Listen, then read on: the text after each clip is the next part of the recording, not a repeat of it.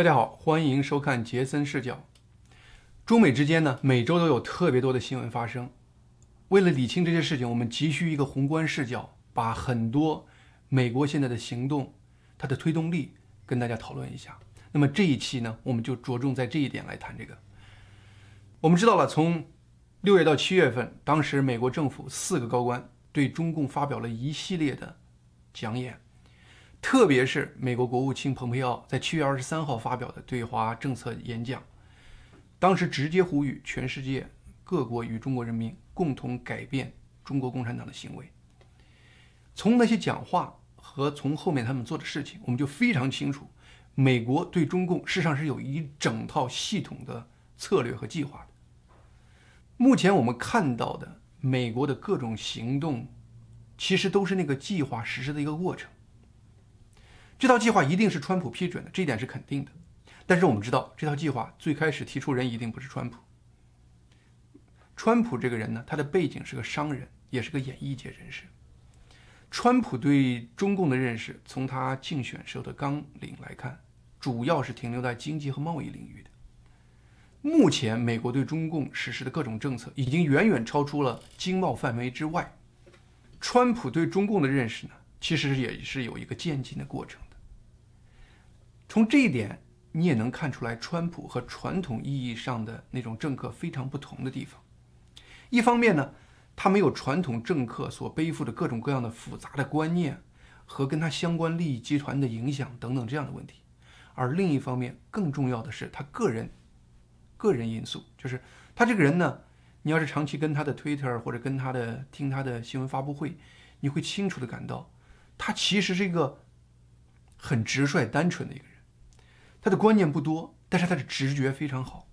他能很快的从各种信息和观点中意识到问题的关键。最近呢，媒体爆出来一个小故事，这个小故事呢，居然让大家意识到，川普对中共认识的一个启蒙老师，居然是安倍晋三。到底这故事是咋回事呢？刚刚这个卸任首相一职的安倍晋三呢，最近接受日经。杂志采访，安倍呢就透露，当时呢，川普在竞选总统的时候呢，表达出呢这种美国优先的这样思维方式，在这个思维方式下呢，他透露出他计划呢从远东撤军，而且修正日美之间的同盟这样的关系。当时呢，日本的外交方面其实是很紧张的。后来呢，川普上任之后呢，安倍就跟川普经过。几轮的交换意见，特别是他拿出中国和东亚形势的图表各方面跟川普讨论问题的时候，川普突然问了他一个问题，说：“中国从何时以怎么样的速度在增加军费？”那么面对这个川普的问题，安倍就回答说：“中国在近三十年左右的时间，军费扩张了四十倍。”就是根据安倍描述当时川普的表情是。川普非常吃惊，而且呢，安倍还列举了中国海军潜艇数量这些概念，就是大概就是暗示川普说呢，其实呢，中共针对的不光光是日本，他其实呢，所有的军事力量还在针对美国海军第七舰队，也就是说呢，中共的问题不仅仅是日本的问题，其实最终还是美国的问题。正是安倍这样的一个介绍。使得川普对中共有了个崭新的认识。那么随之而来的话呢，你们可以看到，过去这几年，日本一直能够和美国在军事上建立一个更加稳固的针对中共的这个同盟。当然了，这个故事呢，一方面展现了川普对中共认识的一个过程，另一方面让我吃惊的也看到了，日本表面上对中共彬彬有礼，本质上对中共的态度竟然是这样的。这一点呢，其实呢也是意料之中的。那么最近呢，我也听说呢，有消息说，好像十月份，中共的外长王毅又准备跟美国国务卿蓬佩奥到日本去跟新的日本首相菅义伟政府要会晤，就是想争夺日本。这个消息爆出来以后呢，我真的觉得王毅这是没必要去了。上一回欧洲人已经丢得够呛了，其实这次去日本应该是很凄惨的。好了，我们回过来再谈我们这一次节目的主要话题，就是回来谈美国国策这个问题。这个国策谁推出来的呢？大家都知道，事实上呢是一个团队，核心推动的是蓬佩奥这样的人。但这个团队中有一个核心人物，很多人都谈到这个人物，就是余茂春。有人说呢，他几乎就是美国针对中共这套计划的核心思想人物。所以说呢，余茂春这个人在过去这段时间这几个月，突然成了大家关注的焦点。呃，星期天晚上九点的时候，余茂春呢突然在他的推特上发了一个帖子。这个帖子表面上看的话呢，是一个余茂春针对中共谈中共愚蠢的一个帖子，是个个人观点，但它展现的信息量非常非常大。这个帖子是这样子的：就像笼中的鸟认为飞翔能力是一种疾病一样，中共永远不明白美国国际联盟背后的价值观、规则和自由的力量。连“自由世界”这个词儿都让中共感到不愉快。认为这已经是过时的概念了。中共威胁世界，同时却怪罪世界警惕了。为什么说这个帖子信息量非常大呢？是因为呢，它清晰的点出目前整个美国针对中共的国策就是一句话：用普世价值结盟对抗中共。那么这个帖子中，你可以首先看到。余茂春呢，一直用“中共”这个词儿，这事实上呢是和蓬佩奥各方面的讲话是完全一致的。我们在上期节目谈过，美国最近在国际政策上最重要的一个概念，就是开始严格区分中共和中国、中国人这样的概念。那么从认知的角度来看的话呢，这个推文非常清楚地点明了中共威胁世界这个概念，而且呢。是中共的意识形态直接要改变自由世界，这个认知点明了一个非常清楚的状态，就是历史上推演中共何以被自由世界改变，这是完全不可能的，而自由世界和中共是不可共存的。那么最重要的是第三点，从实施层面来说，这个帖子清楚地告诉美国努力。创立一个以价值、规则和自由为基础的对抗中共的新联盟，这就是一个具体的决策。自由、规则、价值，这实际上就是目前的普世价值。它能够在更多的人内心中唤起共鸣，远远比中共以经济利益为基础结盟的那种感召力更大。我们知道了，就是如果在这样的一个大的视野下。在这样的一个最基本的一个视角下，你回头再看美国现最近所做的一切事情，其实都是在这个框架之下做的。你就比如说，联合日本、澳大利亚、印度在南中海实施的各种军事演习，五眼联盟之间针对中共的各种信息共享，蓬佩奥和中共前一段时间在欧洲的外交博弈，呃，蓬佩奥对东盟国家前一段时间在视频讲话中。大胆地鼓励东盟国家对抗中共，美国承诺给予保护这样的讲话，我们在杰森快评中谈过这个话题。而且呢，在前一段时间我还谈到了国务院针对湄公河下游五个东南亚国家加强他们的合作伙伴关系，另外还包括美国和台湾最近的关系迅速升温，以及美国在中东以以色列和阿联酋和平。协议为框架，孤立中共和伊朗等等等等一系列政策，其实都在这个框架下实施的。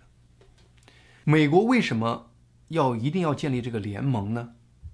主要是两个原因。第一个是减少给中共的输血，经济上的输血。我们知道了，从一八年开始，中美之间实施贸易战，而贸易战是一个长期慢效应。整个它的目的是想使得产业链搬离中国，但事实上呢，这个过程要拖很久很久。那么更短、更直接的方法，实际上是美国现在实施的一系列的方法，就是从供应链的上游直接截断中共关键企业的技术供应链。这一点上就需要全球配合。虽然美国它有这样的实力，比如说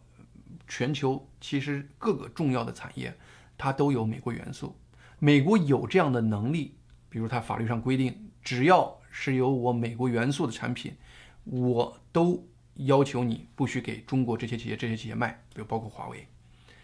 但是呢，这毕竟是一个法律的约束。你呢，增加贸易关税，你事实上呢是只针对美国的企业，而且呢是在购买一方设置某种意义上的障碍，是一个软障碍。而你要从供应链的上游让卖方不给中共再卖东西，那么就要求很多企业直接割舍现在的利益。这些企业如果在美国国内，美国还好办；如果是在其他的国家，那么就牵扯到很多有一个个人意愿的问题，很多企业就有可能会在我的产品到底包含不包含美国元素，或者包含的量是多少等等，跟美国扯皮。所以说呢，在这样的情况下，真正要有效的实施孤立中共，就一定要产生更大的联盟。换句话说呢，这个政策不要显得只是美国针对中共的政策，而事实上是一个全球有共同价值观的。国家共同针对中国的政策，我们可以举一个简单的例子，就是芯片这个事情。我们知道，芯片它现在已经是个必须基于全球产业链的一个东西了。就是中共一些企业，比如说华为，它面临美国对它高级芯片的限购这样的问题。啊，特别是七纳米或者未来的五纳米这样的芯片，现在台积电已经决定对中共断供。而且呢，中共本身的重要的企业中芯国际也在进入了美国的制裁范围之内。那么与此同时呢，中共就突然开始说，我们要投入上万亿、几万亿，要全民大跃进，我们要大炼芯片，就是一定要搞出我们自主的芯片研发来。但是我说呢，你要稍微懂懂行，你就知道这种事几乎在十年、二十年都不一定能实现。原因非常简单，因为现在。整个芯片制造业这种庞大的产业链中，几乎完全靠全球各个国家共同努力才能实现。你任何一个国家想完全实现产业链的每个环节，你得要无穷长的时间，投入的资产应该是不可思议的。你就举一个最简单的例子，七纳米、五纳米的芯片需要一个关键的设备，叫做极端。超紫外线光刻机，那么知道这个光刻机目前是荷兰的 ASML 公司生产的，但是这个公司也不可能独立生产，它用的很多技术实际上是整合全球技术的。你就比如说特殊的滤镜，那么极光，还有反射膜等等，它其实是从世界各个国家采购的。你就让美国现在去努力的生产一个这样子的光刻机，美国也是。五年、十年都不一定能生产出来的，它是一个庞大的累积技术的过程，而且是一个产业链综合的过程。那么在这样的情况下的话呢，如果真正有效的从上游截断中共，那么就一定要一个国际联盟，而且的话呢，这个国际联盟也能从外交上和其他军事态势上对中共施压。这就是第二点，联盟不但可以切断给中共输血。而且呢，可以增加对中共的外部压力。我们知道了，南海最近不管是澳洲还是印度还是英国还是美国展现出来的这个军事态势，还有在台湾这个问题上，美国展现的态势，其实呢都是给外部给中共施压。包括印度现在跟美国联盟，在中印边界上对于中共的一些施压。都事实上是整个这个联盟下的一个具体的一个现象。最近新唐人电视台有一个很精彩的采访美国参议员 Ted Cruz 的一段，嗯，两分钟的采访。那么 Ted Cruz 里头在里头回顾了里根总统当年在冷战的时鼓励推倒柏林墙的那段历史。那么 Ted Cruz 呢以历史为鉴，谈到当年美国和苏联之间的冷战并没有真正演化成热战。但是苏联共产党在那个过程中就垮台了，柏林墙被推倒了。那么美国现在对于中共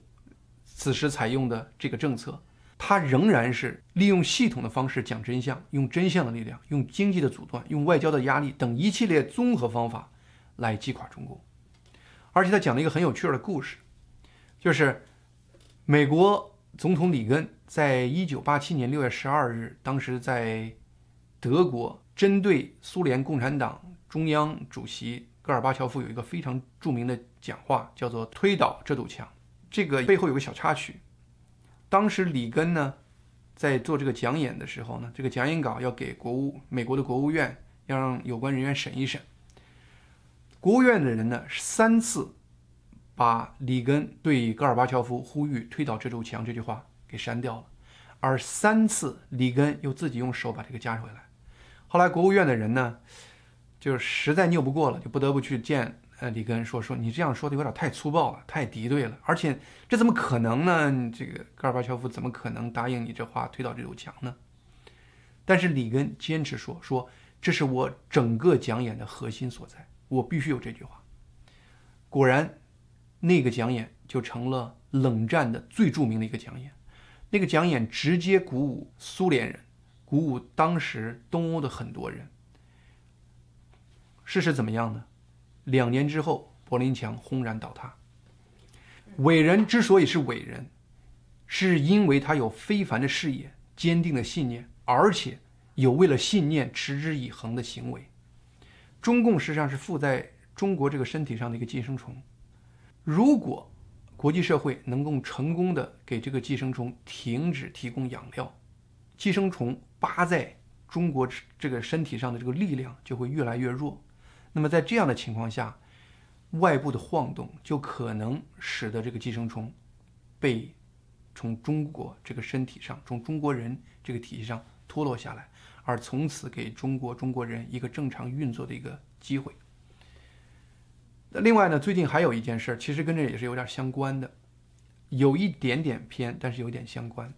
就是中共居然开始改圣经。中国呢，一些学校的教科书事实上是由官办的一个一个电子科技大学出版社出版的。有人呢惊讶的发现呢，这个课本里头有一段圣经故事。内容被改了。那个这圣经故事，这个课本里是怎么讲述的呢？课本讲述是这样子，说呢，当时有好多人，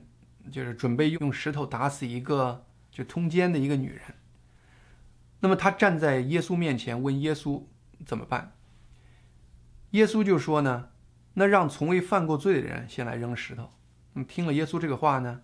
很多人呢就一个个溜走了。等到众人都消失了以后呢？耶稣就拿起石头打死了那个有罪的女人，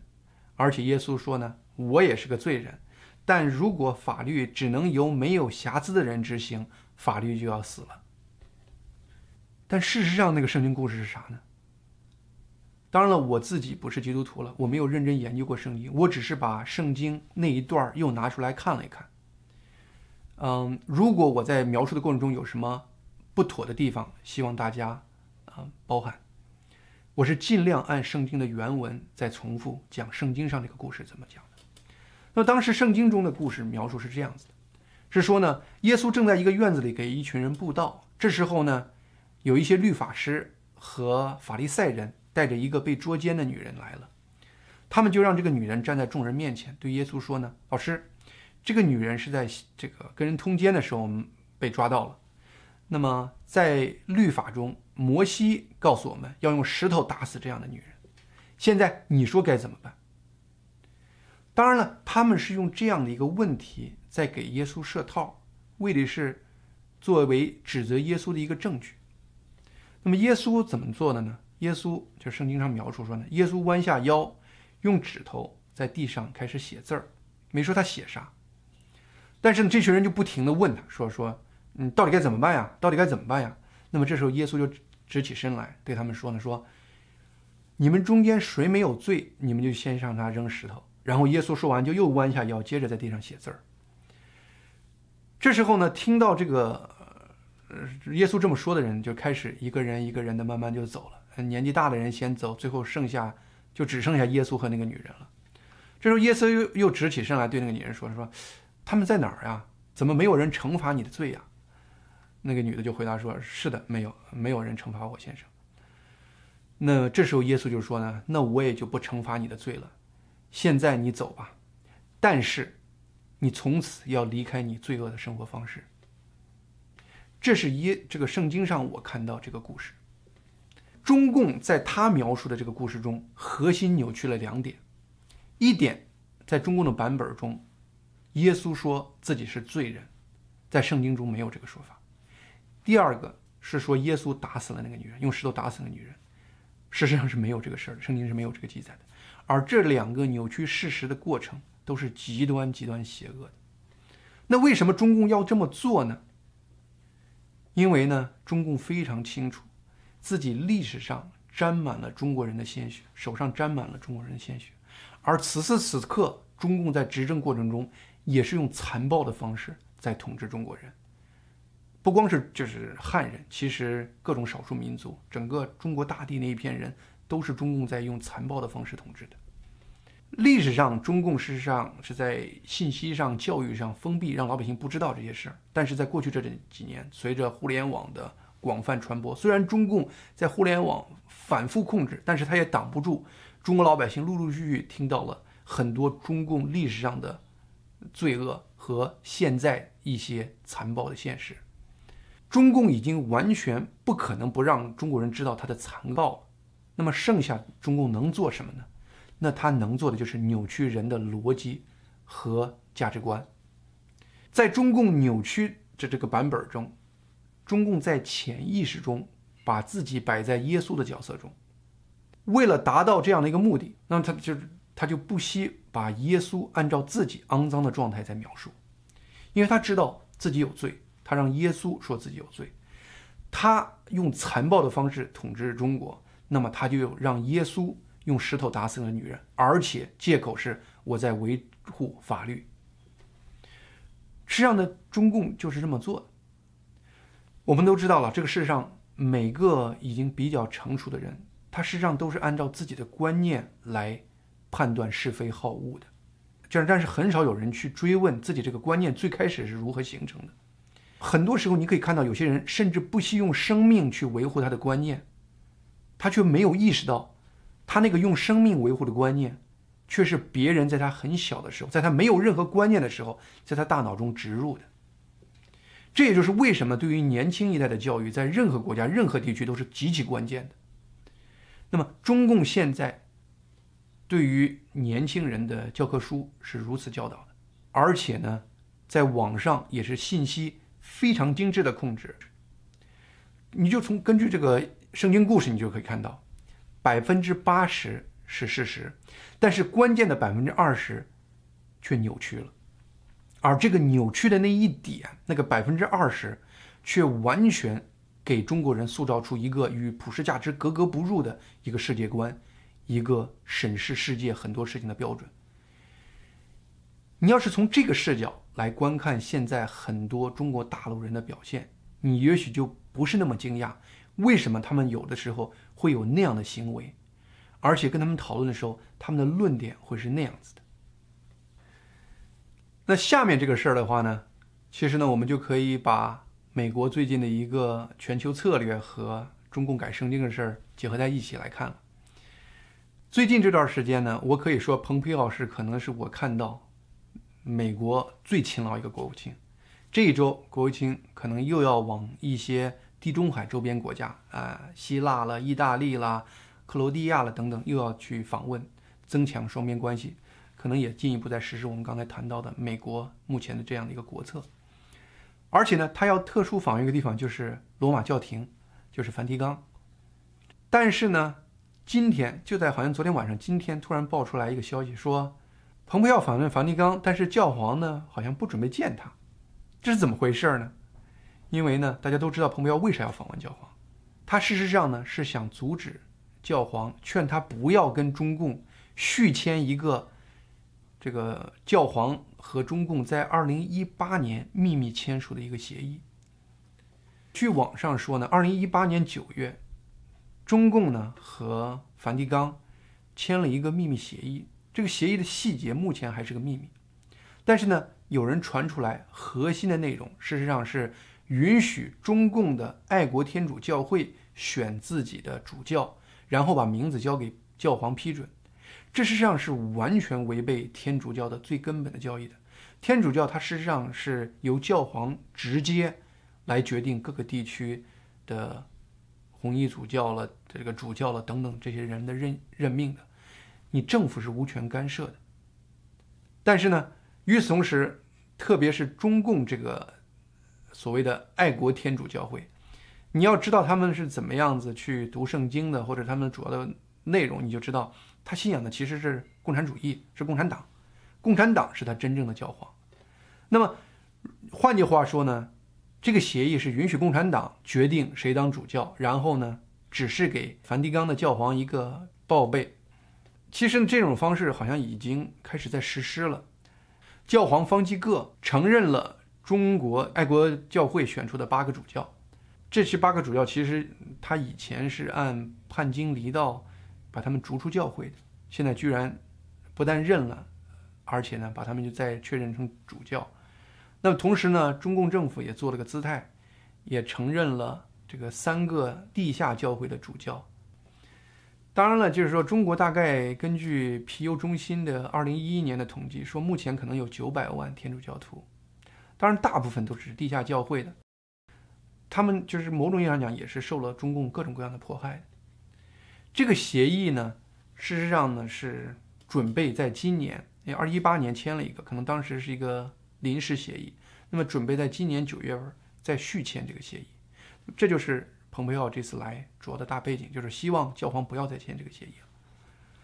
其实呢，中共和梵蒂冈之间的讨论可能从六七月份就开始了，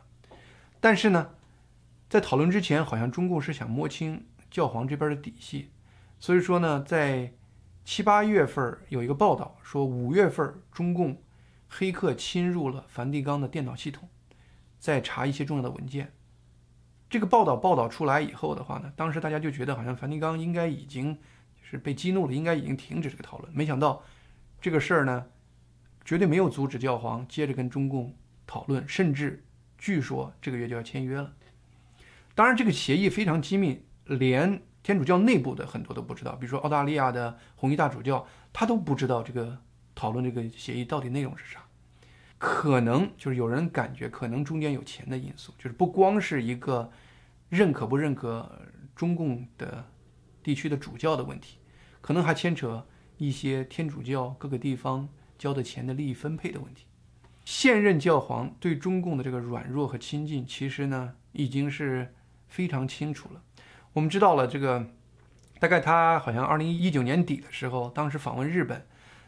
当时在返回的航班上，特意向记者说：“他说，他说我有朝一日真的想去中国，我很想去北京，我特别喜欢中国。而且呢，好像大概今年七月份的时候，当时不是我们知道啊中共确立了一个香港的国安法，完全毁坏了香港的自由。那么原定计划呢，方济各就是教皇了，在圣彼得广场每周一次的祝福活动中。”他的讲演稿中实际上是有一段话专门针对中共破坏香港自由、设立国安法而发表的一些评论，但是教皇真正读的时候却没有读那句话。当时就这一点就引发了很多争议，而且呢，教皇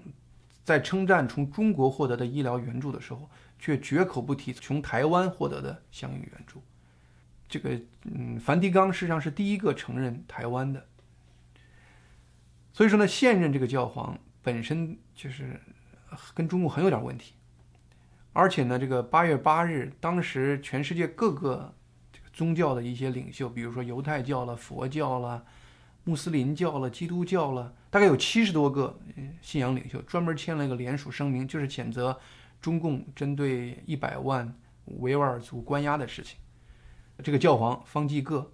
呃，就拒绝在上面签署。所以说呢，澳大利亚的红衣大主教叫伯克呢，嗯，去年四月份的时候就就就明确说了，说现在呢，梵蒂冈真的是出了严重的问题。这次呢，蓬佩奥呢，专门去见他，其实就是劝他不要签这个协议，因为啥呢？因为这个协议会根本上损害整个天主教。的道德权威。